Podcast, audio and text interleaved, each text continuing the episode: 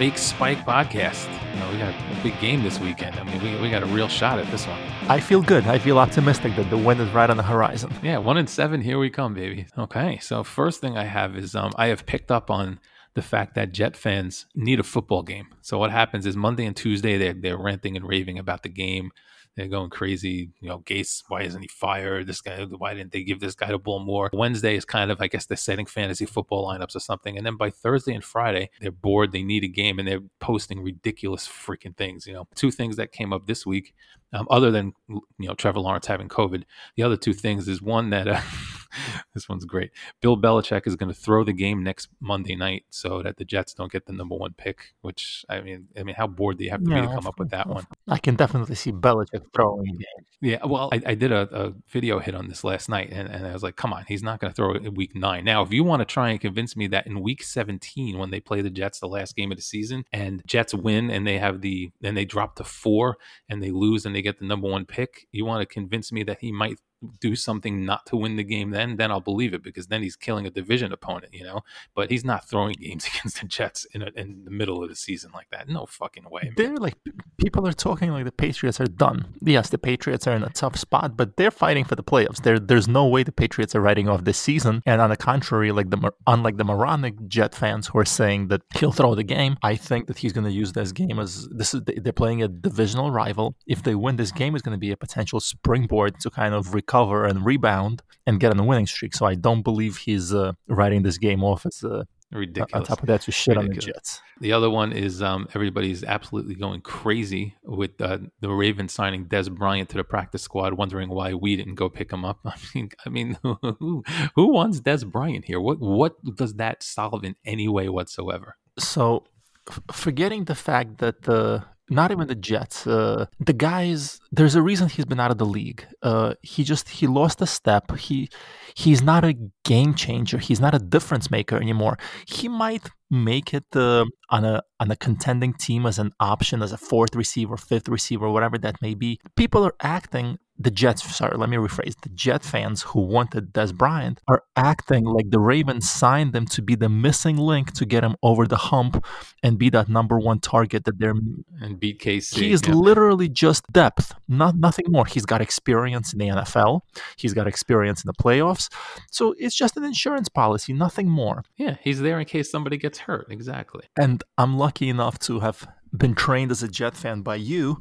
And one of the main important lessons you always taught me is whenever there is a big name, whether they're washed up, whether they're coming off an injury, whether they're past their prime, but if it's a big name that or you, somebody that used to be a big name and they sign somewhere, anywhere, the Jets fans come out of the woodworks this was the guy we needed to have. No reason behind it. They're acting like if we sign Dez Bryant, we're going to go on a seven game winning streak and we're going to be fighting for the wild card. Th- there's no rhyme or reason. I can see having a guy like Frank Gore. I can see making an argument for having him in the locker room because the guy has has a reputation for being a leader, doesn't have a reputation for being a selfish guy. So I think if nothing else, he can be a good example, somebody who can lead, somebody who can be almost like a shoulder to cry on for younger guys, somebody who can be a mental coach because he has that reputation. Dez Bryant does not have that reputation. Dez Bryant clearly still believes he can be a difference maker. He wants the ball, he wants the attention. There's absolutely no justification. It's, it's a non-conversation. The Jets shouldn't be even sniffing the Dez Bryant conversation. It doesn't even have to be a big name. It's at the point now where the Facebook groups, the second a piece of news breaks that somebody got cut, it could be the 52nd guy on the roster out of 53. And, and they're like, hey, do you think we should sign this guy? What do you think? Anytime someone gets cut, someone is available, someone's whatever. But there's two things about Dez Bryant. I mean, I know it's a non conversation, but I just want to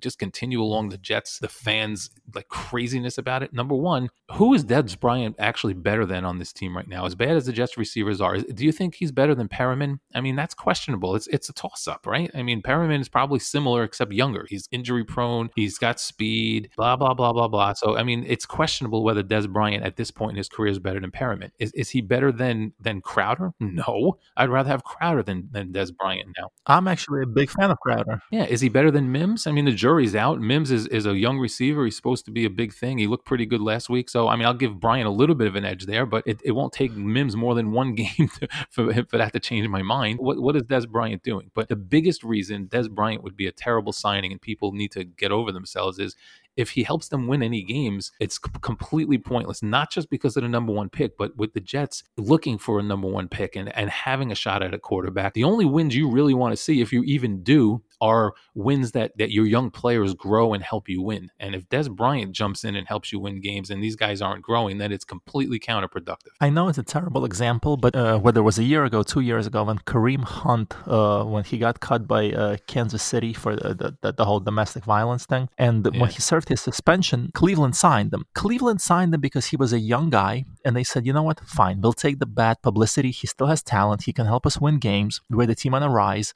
so he can fit into our franchise for the long haul. He can help us win games now, and we believe he can help us win games down the road. So, like him or hate him or somewhere in between, on a personal level, the football justification made sense. In a Jet scenario, this makes zero sense for Dez Bryant. Number one, because, like you said, even if he does help him win games, it does not help the Jets' big picture of clearly fighting for one of the top picks in the draft, preferably number one pick. Number two, he's going to take away reps from the young guys or the two guys you just named who are better than him. So why are we going to give up reps? And lastly, if he comes back, he looks good. He is not a long term solution. He's clearly a guy who is hanging on to the, his NFL career by a thread, by the thinnest of threads. He might have a year left, maybe two, but if he does have a couple of good games for the Jets, this is going to be, he's going to use it as a springboard to sign a one or a two year deal with a contender. This is how is this different from the Jets bringing in Demaryius Thomas last year? How is right, this or any Derrick different? Mason a few years ago? Or, yes, uh, yes, know, another guy. Burress when he was at the end of his career. I mean, any any any example like that, they, they all fit. You know what it is? Do you remember my Percy Harvin story from a few weeks ago? Oh, do I ever? Yes, that would that would without the draft pick, but that would be what this is like. There's absolutely no reason to bring him in here. It's it's completely pointless. And and this whole Jet fan envy that that player that players that uh, fans have about any player that comes along is completely out of control at this point. It's just nuts. I just wanted to jump in one thing. The two the two receivers you just gave an excellent example of. At least those were teams. Uh, first of all, we brought them in in the off season. the beginning and, of the year, yep. And we brought him in because uh, both of those years, whether we got Plaxico or when we got uh, Mason, those were teams with aspirations. They were literally brought in. They were brought in with the idea that they can help the team win games and make us help a run. We're talking about a winless team now. What is he gonna do? That's Halfway what I. That's uh, the, the, yeah, yeah. Exactly. So there's absolutely no upside or benefit to signing him. Okay. Uh, two other crazy things Jet fans talk about.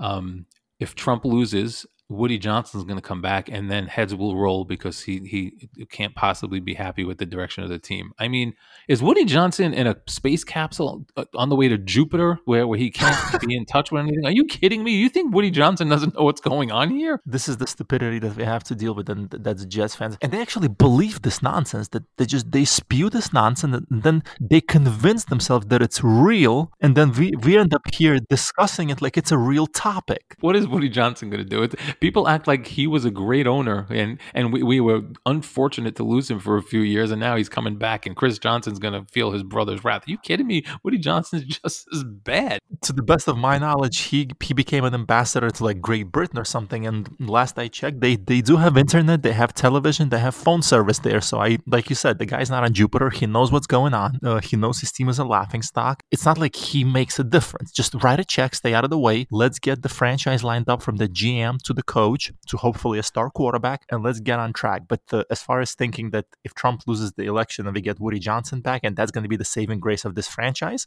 if that's what we have to look forward to, then we're really fucking doomed. Okay, final point, and then we'll we'll do some. Unless you have anything, we'll do some uh, some game preview. All right, uh, Trevor Lawrence has COVID, and of course Jet fans are going crazy saying that now he's going to miss a couple of games and, and now he will have something to prove. So he's going to stay in school and not come out because he still has a championship to win after his team potentially loses a game or two without him. Uh, he's gonna he's gonna have something to prove and, and go back to school next year. So I have a couple of thoughts. Number one, deep down inside, obviously he's a competitor. He wants to win but he already has a national title. So if him missing games uh, and the team ends up losing a game or two i don't think he gives a shit and he's going to sacrifice a year and millions and millions of dollars to come back to school especially we don't know with this covid. Unfortunately we still don't know what's going to happen what's ahead of us. It's still a big unknown. The other big thing that i wanted to say is to me and i don't mean to sound unsympathetic because as a human being and as a young kid, uh, speaking of Lawrence, obviously I hope he's okay. He makes he makes it through. He recovers. He gets back on the playing field. Uh, no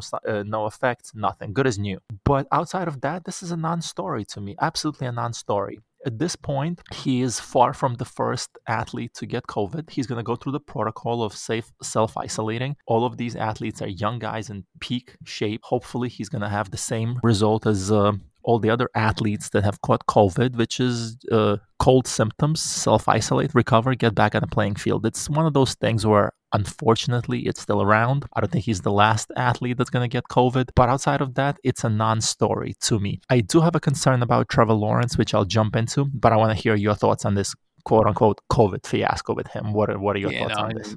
He's probably going to be okay and he's going to get back on the field. He's going to be fine. Now, if you want a true dark sider thought, now I've been a Jet fan long enough to know that nothing good can happen to the Jets. And I'm not being sarcastic. Something bad is always going to happen. What's going to happen with Trevor Lawrence? He's going to get on the field after a couple of game, a couple of weeks. He's going to miss a game or two. He's going to light it up. Jets are going to draft him, and then a year from now, he's going to have some kind of long term effect that damaged his lungs that, that, we're going to find out about after we've signed him, after the season starts, and it's going to cut his career short. That is a true dark side of thought. I thought about it. I chuckled to myself and I said, Oh, I'm not going to go that drastic on a podcast. But that thought, being a true Jet fan, did cross my mind that he ends up going to the Jets. We're going to be having beers, hugging, celebrating. And then, like six months later, breaking news on ESPN Trevor Lawrence has a terrible lung disease. He's going to be out for the rest of the season. He's going to have to retire because he can't breathe. but before we touch on the Kansas City game, I did want to touch on a Trevor Lawrence thing and I wanted to hear your opinion on it. What has given me a little bit of a concern regarding Trevor Lawrence is Dabo Swinney, his coach, has come out and said, "Hey, you never know, he might come back." Stephen A. Smith, uh, the ESPN analyst, if, as if I needed another reason to dislike the guy who's who annoys the living crap out of me, he goes and goes on one of his famous Stephen A. rants uh, how Trevor Lawrence should not come out if the Jets have the number one pick. You should stay in school. You did not want to play for the Jets. Uh, so obviously there might be some logic there. Yes, there's trepidation by many players who, if the Jets have the number one pick, I can see trepidation being there. But damn it, Stephen A. Smith, just shut your mouth. We don't need we don't need to hear this right now. And the reason this gives me concern is, like it or not, I believe it's a fact that these kids who are coming out, who are going to be top ten picks, they do have people who are constantly in their ear. Whether it's the college coach, whether it's the potential agents, their family and friends, they do hear these ESPN reports or whatever other sports channels cover it. And what worries me is if you start hearing it enough, is he gonna start doubting himself or quote unquote believing that hey i everybody's coming at me that i don't want to put myself in that situation? Maybe i really shouldn't. So that's what's really concerning to me. First there was kind of that story that he said that quote you never know I didn't put too much stock into it. But now it's kind of almost seems like a snowball effect. First, Trevor Lawrence said it, then a coach mentioned it in passing, now an ESPN analyst, then maybe his uh, dad or his potential agent is going to say, listen, kiddo, you do not want to go to that disaster of a franchise. So I almost feel like right now it's a snowflake but it fell on very top of a hill and it's starting to roll down and down and pick up momentum and size and speed. Obviously, I wanted to ask your opinion, but me being a dark side Jet fan, this is starting to give me a little bit of a concern that too many voices are now starting to speak up and kind of discourage him from the idea of being a jet. No, it's all bullshit. Don't even pay any attention to it because, as we talked about on the last podcast, the question they asked him wasn't, Are you going to go back to school? The question was, You said you were coming out. Is there anything that could change your mind? And he said, I don't know, you know, maybe you know but but they put him on the spot with that question it wasn't like they said hey are you going back to school and he said maybe it was the opposite so i'm not worried from that standpoint his coach all his coach said was I expect him to go to the NFL, and I expected this other guy, and he came back. So you never know. This is all conjecture. It's all just like, well, you never know. It could happen. Nobody's trying to talk him out of it. Stephen A. Smith is not the first guy to talk to Trevor Lawrence, you know, through the media and say, "Hey, man, run away from this disaster." Mike Greenberg, who's one of the biggest Jet fans out there, did the same thing. Plenty of people have said that. There's a meme going around you know, pretending it's Lawrence's account saying, Hey, pray for me. I got COVID. I'm only going to, you know, I only have a 99.999 chance to live. And then he responded to his own comment and said, While you're praying for me, pray I don't go to the Jets because that would definitely kill me. You know what I mean? So this is going to be in his ear the whole time. And he's not going to, he's not going to turn the Jets away. He, well, I, should I shouldn't say you know the one exception I gave you the other day. The one exception is if Adam Gase is still here. I could see them talking right, about that. Right. Anything else, the Jets actually become a very attractive spot for him if, if Adam Gase is not here. The Jets will be drafting him. They've got a bunch of other draft picks. They've got some young talent. They've got a left tackle to protect him who looks like a freaking monster, right? They have salary cap room to um to bring guys in.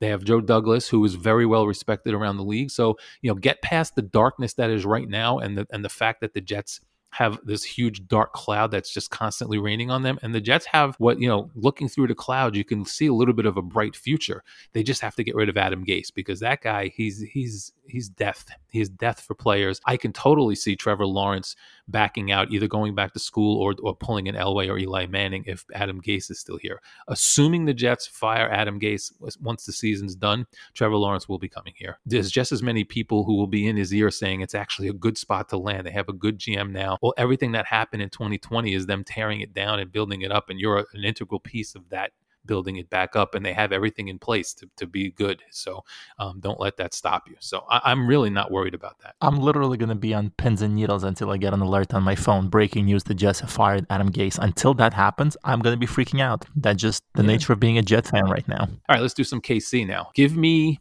a best case scenario, a worst case scenario, and then a realistic scenario. Absolute best case scenario is Kansas City scores three touchdowns fairly early, gets to a comfortable lead. I'm talking about 21 nothing, 21 3 and takes their foot off the gas, uh, maybe controls the ball a little bit, doesn't look to completely put a big brother, little brother beat down to just like completely embarrass the Jets. Maybe the Jets get a late touchdown, whether a special team, maybe a defensive touchdown, maybe even an offensive one, and end up losing something like they're not shutting out Kansas City in the second half, another 10 points for KC. So, best case scenario, I can see something like 31 14 to 31 17. That's considering that Kansas City, again, jumps out to an early lead and then goes into cruise control and kind of let's let's not completely kill him. Let's just play play it out. But the best case scenario is the Jets still lose by two touchdowns. Worst case scenario to me is Kansas City comes out and says, "Listen, this is an NFL game. We're going to stay sharp. We're going to work on a few things. We're going to just, we have a killer instinct. We're here to win. On top of that, when they build a big lead,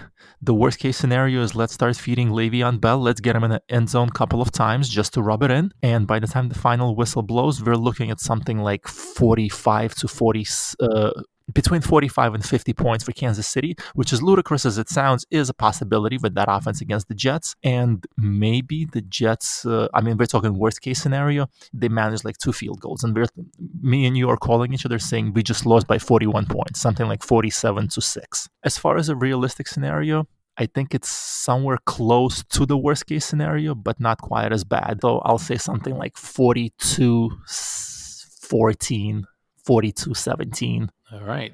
Pretty good. Um, uh, okay, so my worst, my best case scenario is I, I, just want to preface this by saying I see zero scenarios where the Jets win this game. The Jets have no chance to win this game, none. So I don't have any scenario short of li- literally, you know, like like the 49er game where you know the two best defensive players went out. If Mahomes, Kelce, and and Tyreek Hill get hurt early in the first quarter, maybe maybe the Jets could, could possibly win this game 6 3 or something. Maybe. And that's a maybe.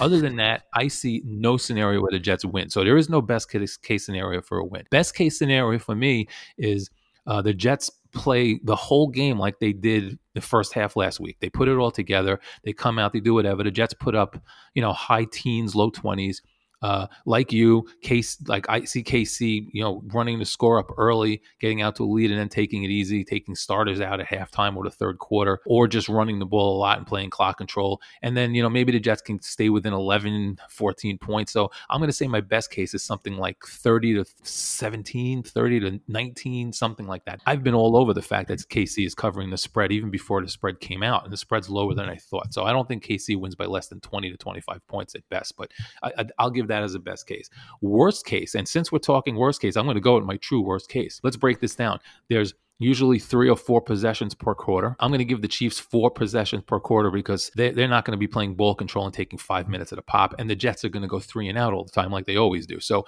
let's say the KC gets four possessions per quarter and scores on half those possessions, only half. Right, 16, that's eight, that's eight scores. We'll say six touchdowns and two field goals. So that would be 42, that would be 48. And if they turn some more of those into touchdowns, if they play the whole game, this could be in the 50s and 60s. So I'd say your worst case scenario is something like you know, the absolute worst case is like 65 to 3, 65 to 6. They're probably not going to do that. They're going to take the foot off the gas in the third quarter when they're up 35. So I will say that the realistic worst case scenario is something like 48 to 6, 48 to 10, yep. something yep. like that.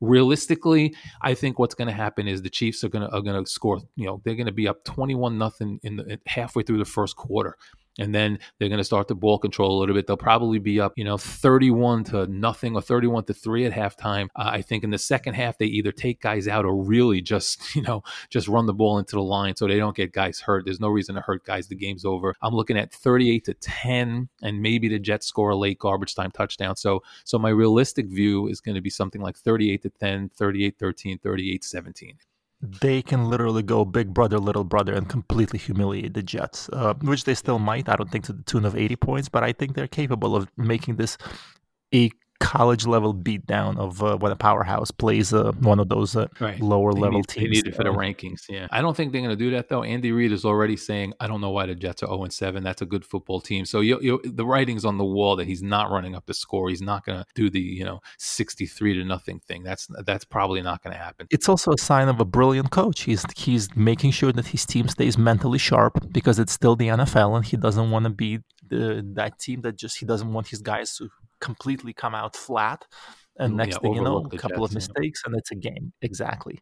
Going through the worst and the best case scenarios. Obviously, now I have to ask your prediction and what's uh, what do you see as the final score? Um, the thing that's been stuck in my head is thirty-eight to ten with a late touchdown. So I'm going to go thirty-eight 17. I want to go 38 10. I'm going to go 38 10. Final answer. My final answer is 42 13 with a late garbage uh, garbage time touchdown by the Jets to kind of just uh, a moral victory for the fact that they just managed to get in the end zone. I think they'll manage a field goal or two, maybe a defensive stop that puts them in a good field position, maybe a good punt or a kickoff return, or something like a turnover that puts them in the red zone. And of course, in the typical Jets fa- fashion, they'll end up they'll end up going backwards 12 yards and t- kicking a 48 yard field goal. I think it's going to be as ugly as we fear uh, and I'll say 42 13 is the final score. 42 13. All right, there you go. All right, so let's talk a little bit about the players. I know we, you wanted to talk a little bit about Le- Le'Veon Bell.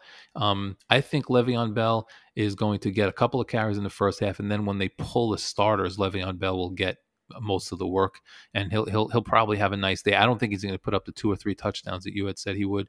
Um, I think I, will give him one touchdown, and I'm going to give him you know a couple. Of, uh, I'm going to give him a low amount of catches, only a couple, because I think at that point they won't be throwing as much. But I think he's going to get a bunch of um, a bunch of runs in the second half. So I'm going to say Le'Veon Bell gets. Uh, you know, 14 carries for, I don't know, 92 yards and, and a touchdown, and, you know, maybe a couple of catches and some yards too. That's going to be my prediction for him. Now, Travis Kelce is the guy I'm looking at is going to go off. The Jets never do well against big tight ends. Kelce you know, Kelce in the first quarter might have two touchdowns. That's going to be, that's going to be ugly. And who, I mean, who's going to guard Tyreek Hill? I mean, it's just, they have weapons all over the place, these guys. I mean, Mecole Hardman, Sammy Watkins. I mean, that's just, they're freaking loaded, man. If the Jets were 7 0 going into this game, I'd still have I'd still be nervous because Kansas City is loaded top to bottom. It's a dangerous team. It's the defending champions. They look hungry. They look loaded. Um, they look well prepared. They look well coached. They're everything the Jets are not. So I'd still be worried about uh, not getting smoked or embarrassed by them if we were doing fantastic and we were battling for the playoffs, whether it's the division or the wild card.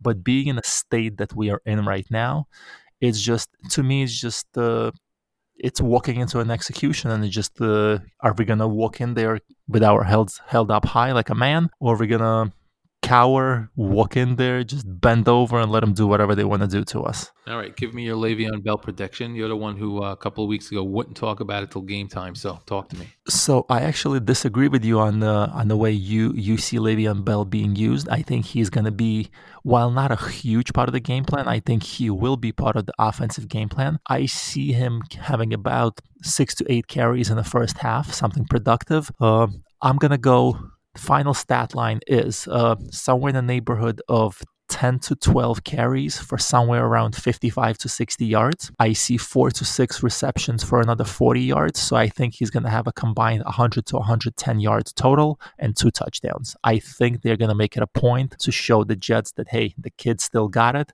He can still score And I think he's going to basically, whatever energy he has in his legs and his mind and in his body, he's going to use it to ball out and just uh, do damage on the Jets. All right. Any final thoughts? Yes, I'm going to go pray that we don't lose by 60. Before I let you go, since we're talking stats, Sam Darnold, over 200 yards or under 200 yards for the game? I'm going to go over.